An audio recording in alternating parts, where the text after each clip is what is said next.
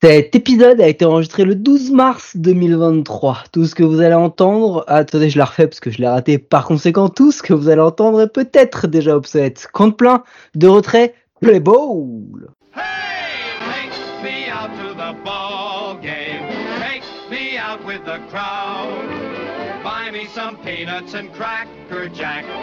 I don't care if I never get back. Let me root for the home team. If they don't win, it's a shame. Cause it's 1, 2, 3 strikes, you're out at the old ball game. 30 équipes, 2 blaireaux et 1 podcast par jour. C'est l'épisode 22, c'est présenté par moi, Mike, et l'auteur du best-seller en librairie, Michel Latruite. Bof. Comment ça va, Guillaume? Ça va bien. Salut à toi et salut à tous. La franchise qui dépensait 3 milliards pour au final nous livrer toujours le même résultat. Bienvenue chez les New York Mets.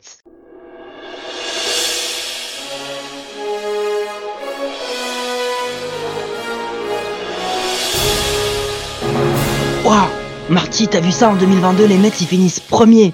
Mais non, Doc. Mais si. Mais non, Doc. Oh merde, je me suis gouré d'une journée. Et oui, parce qu'à une journée près, les Mets étaient premiers de leur division. 101 victoires, 61 défaites, pile poil comme l'équipe qui finira première de la NL East. Mais c'était pas eux, du coup. Hein. New York Mets qui ont fait une incroyable saison en étant avec un line-up top 3 de la ligue, 2e en average, 2e en OVP, 6e en OPS, 5e en run, une starting rotation top 3 de la ligue aussi, en étant 5e en ERA, 5e en WHIP, 7e en BB par 9, 1er en K par 9, 9e en hit par 9, 8e en hit par 9, quand je vous dis que c'était une top rotation. Relief pitcher très bon aussi, 9e en WHIP, 7e en BB, 2e en K. Ils nous ont sorti quand même un bilan assez fou. Ils étaient premiers au 29 septembre 2022, rendez-vous compte, ils étaient premiers à la fin septembre, pas début octobre. Ils ont choqué à la fin, ils ont fini même pas derrière, ça c'est tellement Mets, ils n'ont même pas fini derrière les Braves, ils ont fini à égalité avec les Braves. Second, hein, sur Mets, 101 victoire avec un bilan de 41-16 contre toutes les équipes de la division, hormis les Braves, hein, où ils finissent à 9-10. C'est-à-dire qu'ils ont le meilleur bilan en régulière depuis 1986, le second de l'histoire pour finir second. Tellement Mets, tout ça. Pitching, on vous l'a dit, top 10 dans quasiment toutes les stats, malgré la demi-saison de Jacob de Grom. C'était exactement le même commentaire en 2021, hein, c'était assez fou, avec les releveurs en vraie progression, et c'était pareil pour Scherzer et pour les blessures. Bon, les Mets sont un peu devenus les Yankees, hein, ils remplissent l'infirmerie à longueur de temps. En même temps, quand t'as 800 joueurs, t'en as quand même beaucoup qui sont dans l'infirmerie. Au niveau des lanceurs, donc je vous le disais, Edwin Diaz, All-Star, Cy Young, number 9, NL Reliever of the Year, 16e au vote de MVP quand même. La trompette, hein, tout ça, on s'en rappelle tous encore. Une WAR à 3,2, ERA à 1,31, 118 strikeout en 62 manches. Il a un whip à 0,839. Les gars, laissez-moi lancer. De toute façon, les mecs derrière, vous sortez, vous êtes des plots. Ça sert pas à grand chose. Bassitt, Scherzer, le mec, il est nommé dans aucune, le mec est nommé dans aucune catégorie d'award avec une WAR de 5,2 et une ERA de 2,42. C'est un peu une honte de tout ça, mais bon, voilà. Batting, Francisco Lindor, 5,4 de WAR. Lindor, un OPS plus à 125. Il a raté un seul match sur toute la saison, alors que l'année d'avant, il en avait manqué 37 quand même, donc 270 en average, 26 home runs, 107 RBI, excellente défense. On lui a pas parlé de son contrat, c'est du coup le signe qu'il a été quand même plutôt excellent, Francisco Lindor, et on parle pas des McNeil, des Alonso, des Nimmo, Marte, Cagna et tout. C'est vraiment le meilleur contact line-up de la ligue. McNeil finit NL batting average leader, il a jamais était leader de la ligue depuis sur une journée, hein, entre avril et septembre dans toute sa carrière, et pourtant il était encore derrière Freddie Freeman, hein, de 16 points. Il était à 314 versus 330 à la fin septembre, au 21 septembre, mais il finit meilleur batting average de la ligue. Pete Alonso qui a été aussi le RBI, NL leader. Buck Showalter qui est arrivé, qui a complètement changé le mojo des Mets pas encore assez pour la timbale, mais voilà. À la trade deadline, qu'est-ce qu'ils ont fait? Ils ont fait une Cohen style, hein. Ils ont été récupérés, je vais vous le dire, parce que ça va, il y en a beaucoup. Darren Ruff, Mitchell Givens, Tyler Naquin, Philippe Deal, Michael Perez et Daniel Vogelbach pour laisser partir tout un tas de prospects. Il y avait pas beaucoup de shiny, mais en fait c'était beaucoup de complémentaires. Et le problème c'est que ils étaient encore premiers en fait à la trade deadline. Donc ils se sont dit pourquoi changer puisqu'on était premiers alors que d'habitude ils le sont pas. On a eu le Musgrove Gate, je sais pas si tu te rappelles de ça, Guillaume, mais en plein match où Musgrove était vraiment très très fort, il déroule côté Padres. Petit Showalter, il débarque et il demande à l'oreille de checker la petite oreille de Showalter qu'il trouvait beaucoup trop brillante sur Joe Labute. En pleine post-season, hein, quoi? Spoiler, Guillaume? Les Mets auraient fait la post-season? Eh ben oui, ils ont fait la post-season. Et oui, les Mets font la post-season. N'oublions pas quand même que Pecota les avait projetés à 89, 73 et deuxième de la division. Mais les Mets, ils vont en wildcard series, pardon. Ils affrontent les San Diego Padres, comme le spoiler vient de vous le donner, et ils vont perdre en 3 matchs. Le premier, ils se font dérouler 7-1 avec Max Scherzer qui montre que l'âge fait que ça devient plus compliqué de lancer au mois d'octobre. Ils arrivent à taper les Padres 7-3 avec, attention, un bon Jacob de Grom parce que ça arrive. Du coup, ils l'ont mis dans le formol toute la saison régulière pour l'avoir en post-season. C'est peut-être la meilleure façon d'utiliser Jacob de Grom. Et ensuite, vous allez comprendre pourquoi il a demandé le petit check d'oreille Buck Showalter. Ils perdent 6-0 face aux Padres avec un Musgrove excellent.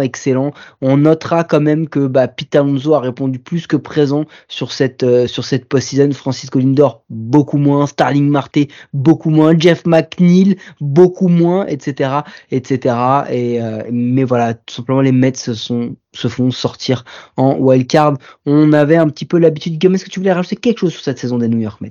Ouais, je voulais surtout revenir sur Max Scherzer parce qu'en fait je checkais les stats hier quoi et je trouve que on était juste passé dessus super rapidement.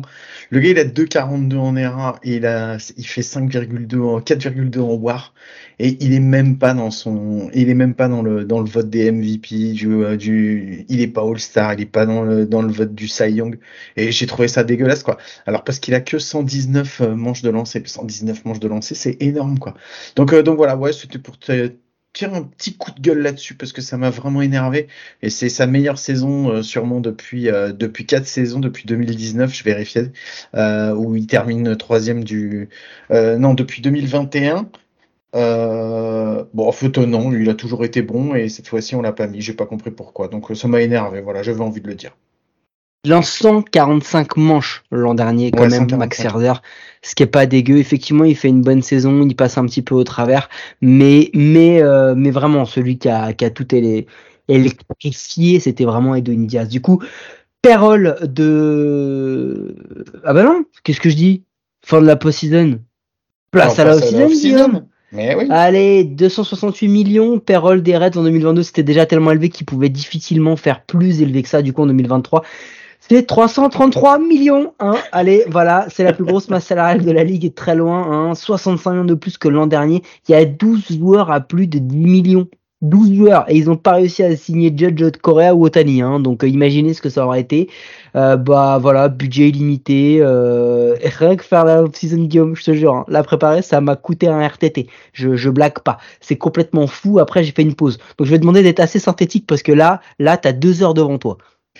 Alors en arbitration, ils ont évité l'arbitration avec Jeff McNeil, Thomas Nido, Pete Alonso, Eliezer Hernandez, Drew Smith, Luis Guillormé, Jeff Brigham, Joe Lucchesi. En free agency, ils ont prolongé Brandon Nimmo, Edwin Diaz, Adam Otavino. Ils ont signé Tommy Pham, Omar Narváez, Danny Mendick, Kodai Senga, Jose Quintana, Justin Verlander, David Robertson. Et ils ont perdu, la liste est longue, je vais essayer d'être assez rapide.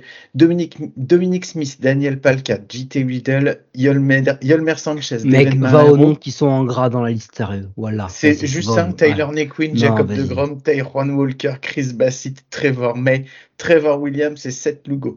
Après, que juste comme ça, hein, il y a 3 prolongations, 7 signatures, 35 fins de contrat avec 10 frappeurs, 3 starters, 22 releveurs. Il y a 45 moves en free agency. Je suis désolé de te couper la parole sur la free agency, mais là, c'était juste, moi, je l'ai faite. Ça m'a énervé, c'était trop long.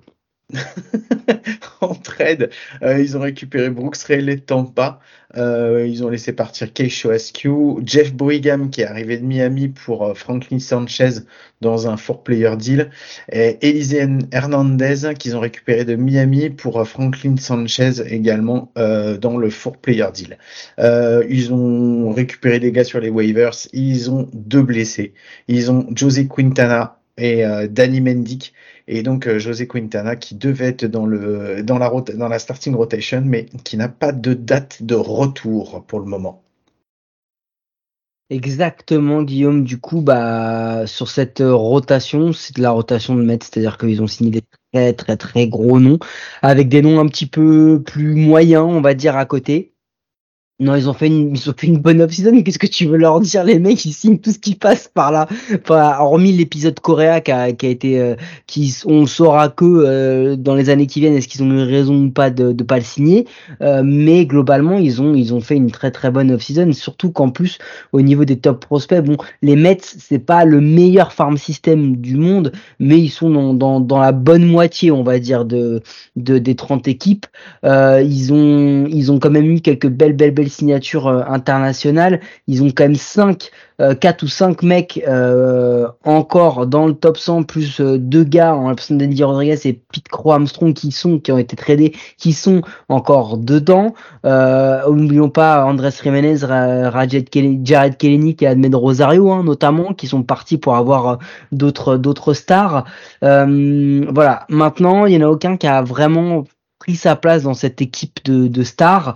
Ils ont notamment Francisco Alvarez en receveur qui est top 3 dans le top 100, que l'on attend avec impatience et qui devrait vraiment faire ses vrais débuts cette saison. Et Brett Batty aussi, 3e base, ça peut être intéressant, la 3e base, on verra plus tard, qui devrait faire qui est dans le top 20, qui devrait faire son entrée cette année. Voilà, qu'est-ce que ça nous donne au niveau du line-up prévisionnel, Guillaume? Alors, en catcher, Omar Narváez, qui est le seul nouveau joueur en fait des starters de line-up. Première base, Pete Alonso. Deuxième base, Jeff McNeil. Troisième base, Eduardo Escobar. Shortstop, Francisco Lindor. En champ extérieur, Mark Canha, Brandon Nimmo, Starling Marte. En DH, Daniel Vogelbach. Et sur le banc, Thomas Nido, Luis Guillormé, Tommy Pham, Darin Ruff et Francisco Alvarez. Ouais, et au niveau de la rotation du bullpen, attention, préparez-vous quand même, parce que Justin Verlander, ace, parce que ça suffisait pas, Max Scherzer, Kodai Senga, Carlos Carrasco et David Peterson, setup Adam Otavino, closer Edwin Diaz, et sur le bullpen, Drew Robertson, Brooks Raley, Drew Smith, John Curtis, Steven Nogosek et Eliezer Hernandez. Guillaume, on va aller direct sur la doublette de starter, parce que c'est ça qui est incroyablement important, c'est Justin Verlander, Max Scherzer. S'ils sont pas blessés, c'est le meilleur one-two punch de la MLB, peut-être même l'un des meilleurs de ces 10 dernières années, mais qu'en est-il en fait de leur condition? Justin Verlander, il sort d'une saison où il est Cy Young. Max Scherzer, normalement, ça m'a assez énervé, mais normalement, pour moi, il devrait faire partie de la course au Cy Young. Aujourd'hui, on a l'impression que ils sont vieux, mais on n'a pas l'impression qu'ils vieillissent en fait. Donc voilà, si ça continue comme la saison dernière, si les deux refont la même saison que la saison dernière, malgré quelques petites blessures, c'est juste, ouais, comme tu dis, c'est sûrement, si ce n'est c'est un des 2 ou 3 meilleurs one-two punch de la ligue. Donc, tu prends 2 mecs qui ont fait leur preuve sur la saison, tu prends 2 mecs qui ont déjà fait qui ont eu leurs problèmes en post-season, mais qui ont déjà fait des très, très, très, très bons matchs de haut niveau, au niveau de la post-season. Donc, ouais, sur le papier, ça fait rêver, quoi. Quand tu commences. Hormis peut-être Justin Verlander sur la post-season, mais ça, c'est juste une petite note. Il a fait au moins un match, parce qu'il a tellement été décrié, mais il a fait au moins un match qui était bien. Exactement, on est d'accord. L'autre truc, c'est qu'en plus de ça, en plus de cette starting rotation, il y a quand même, le middle et fin de rotation, on se pose quand même des soucis, parce que quand on en parlait de rotation qui avait du Stroman, du Walker, etc., qui arrive là avec des noms un petit peu qui pose un petit peu plus de questions, notamment Senga. On l'a vu, les lanceurs japonais qui arrivent en MLB, c'est pas toujours garanti qu'ils soient très très très forts. Carrasco a fait sa première saison depuis 2018, est-ce qu'il va réussir à enchaîner? Quintana, il est déjà blessé, on sait vraiment pas quand est-ce qu'il va revenir, ça se trouve ça va être pour toute la saison. On pinaille un peu, mais cette middle fin de rotation, il pose quand même quelques petites questions et je pense que c'est l'un des axes sur à la trade deadline qui devrait être abordé par les Mets. Ouais, ouais, j'ai envie de te dire que de toute façon, avec les Mets, vu ce qu'ils nous ont prouvé sur les dernières trade deadlines, ce qu'ils nous ont prouvé sur les dernières off-season, à chaque fois que commence, on se frotte les mains comme ça et on se dit alors, qu'est-ce qu'ils vont bien nous faire? Ouais, mais je me fais pas de bile. Ils ont de quoi allonger derrière s'ils ont vraiment des soucis. Et je pense que de toute façon, c'est clairement ce que leur nouveau propriétaire a décidé de faire, hein, c'est-à-dire de faire des all-in pour pouvoir revenir le plus rapidement possible avec au moins un trophée des World Series. Donc voilà. Comme tu dis, on pinaille un peu. La grande question, surtout, effectivement, Senga, première saison pour un Japonais, on ne sait jamais ce que ça va donner. Carrasco, on sait qu'il revient de blessure, d'une longue maladie, et il a fait sa première saison. On ne sait pas trop. Franchement, ces deux-là, c'est vraiment des questions. Et puis, c'est surtout l'arrivée de ce nouveau lanceur, là, David Peterson, parce que Quintana, Quintana qui devait faire un bon 5, parce que c'est un bon 5. Oui, très bon 5. Ouais, tu te retrouves avec un rookie. Tu sais pas trop ce que ça va donner, donc. Enfin, voilà. il a 2 ans, mais c'est vrai que voilà. Ouais, on va voir ce que ça va donner. David Peterson, ça reste un bon. Je pense que c'est un bon 5, mais c'est sûr qu'avec Jose Quintana, t'avais une vraie assurance là-dessus. L'autre versant, c'est cette partie releveur, parce que Edwin Diaz, reliever of the year, qui vient de signer le plus gros contrat de l'histoire d'un releveur, mais qui par contre nous a montré une défaillance en post-season qui était quand même assez inquiétante, et notamment dans les derniers matchs aussi de la saison où ça comptait. Donc Edwin Diaz, maintenant on attend de lui qu'il soit l'un des top joueurs, l'un des top releveurs de la ligue.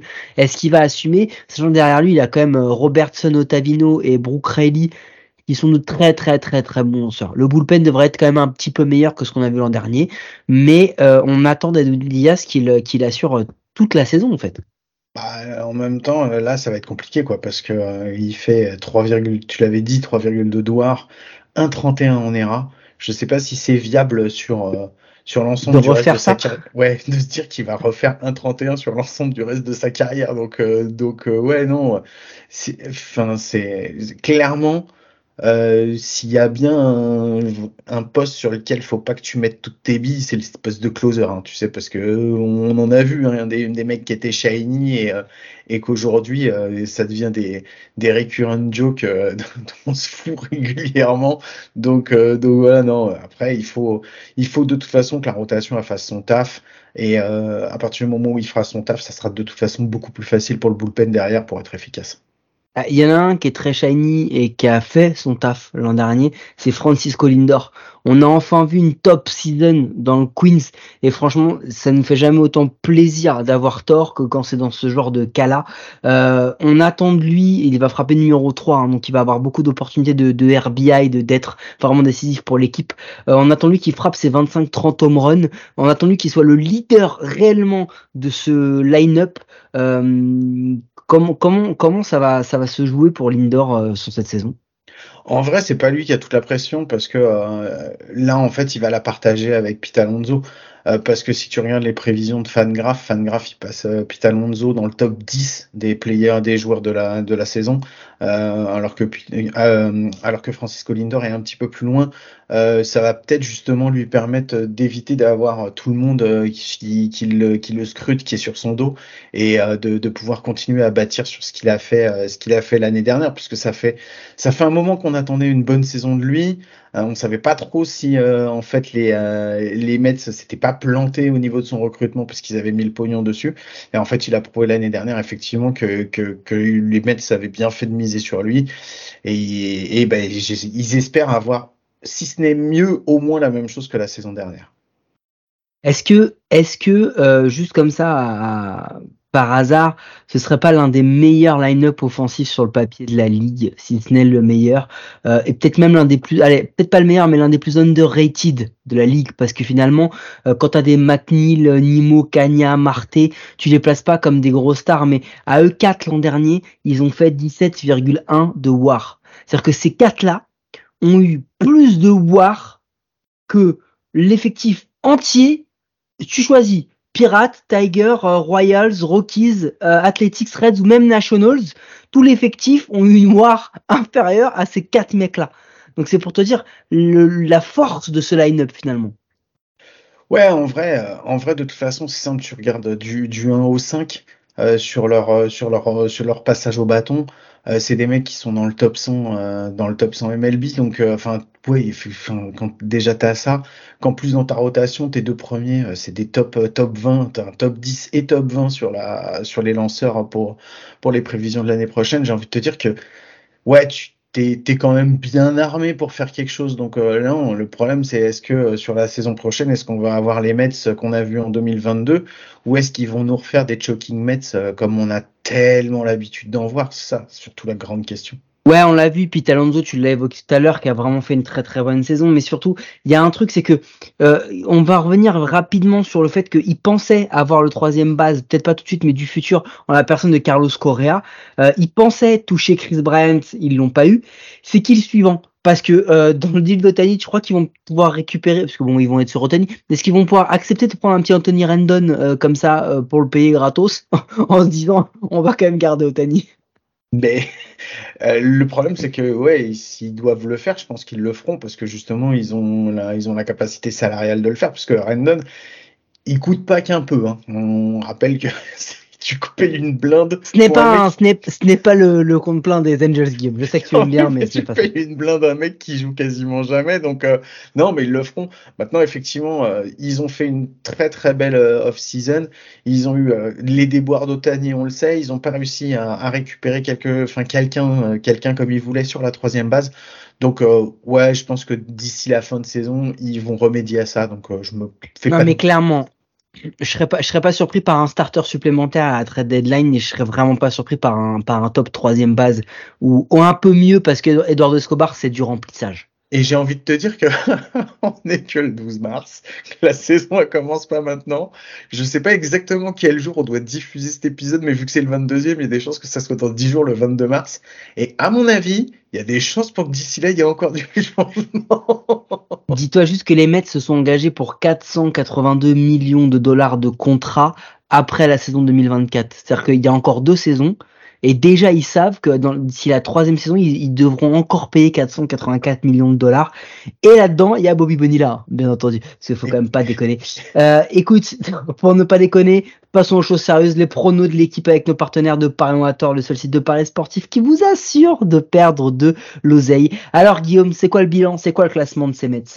Les New York Mets, bah je les vois premiers. Je les vois premiers parce que je pense qu'ils ont fait les moves qu'il fallait pour avoir ce qu'il faut. Ils avaient ce qu'il fallait sur le line-up. Ils ont maintenant vraiment dans la rotation des mecs qui peuvent tenir la baraque. Je les vois sur du. Ouais, je leur mets 101-61. Oh, ce serait pas la première équipe que tu mets à 3 chiffres? Ah, si. Il me semble, Guillaume. Ouais, les Mets, moi aussi, je les vois premiers, mais je les vois premiers un peu moins. 97-65, quand on parlera des Braves plus tard, mais je les vois vraiment serrés. Très honnêtement, j'ai beau le faire et le remettre dans tous les sens. À chaque fois que je fais un prono, j'inverse l'un ou l'autre pour pas être premier. Je sais pas vraiment qui mettre. Mais en tous les cas, on le sait, il y a un souci de culture, de mental, de la loose, chez les Mets. Showalter a commencé à inverser cela. Je pense qu'il peut le faire vraiment. Je pense que les Mets peuvent y aller, peuvent tenter un petit truc en étant premier vraiment. Je pense qu'ils vont encore avoir, ce qu'il faut pour y aller. Donc ouais, moi aussi je les vois premiers, Guillaume. Moi aussi je les vois premiers. Vas-y. Guillaume m'a fait une feinte de respiration pensant qu'il allait parler mais il ne l'a pas fait. Donc vous pouvez nous écouter sur toutes les bonnes applis de podcast et ça c'est peut-être la seule chose sensée que j'ai dite depuis le début. N'hésitez pas à vous abonner, nous donner une note et un commentaire. Cela nous aide à rendre le baseball et notre émission plus visible en France. Alors sans feinte Guillaume, est-ce qu'on se revoit demain? Si tu me laisses respirer, il n'y a pas de souci. À coup sûr on se retrouve demain. Allez à demain. Miguel, bate, jaque, mate. Miguel, bate, jaque, mate. Moss looks up and it's gone. Miguel Cabrera. Revise sus guías y acompáñenos esta noche de show. Soy Miki, el salsero que da la pelea, demostrando que los peloteros se la crean. Representando la vieja escuela, aparte de jugar, escribimos candela. Lanza tu mejor rima, que de los tigres la batea. El que no se acuesta cuando rumbea. El triple crown, nacido y criado en Venezuela. Vengo de barrio humilde llamado La Pedrera. Los gringos bailan pegados, aquí no se juega. Aquí hay más talento, esto suena a bandera. Rima de sobra, pa' mata cualquiera. Se vino a guerrear, empujó otra carrera.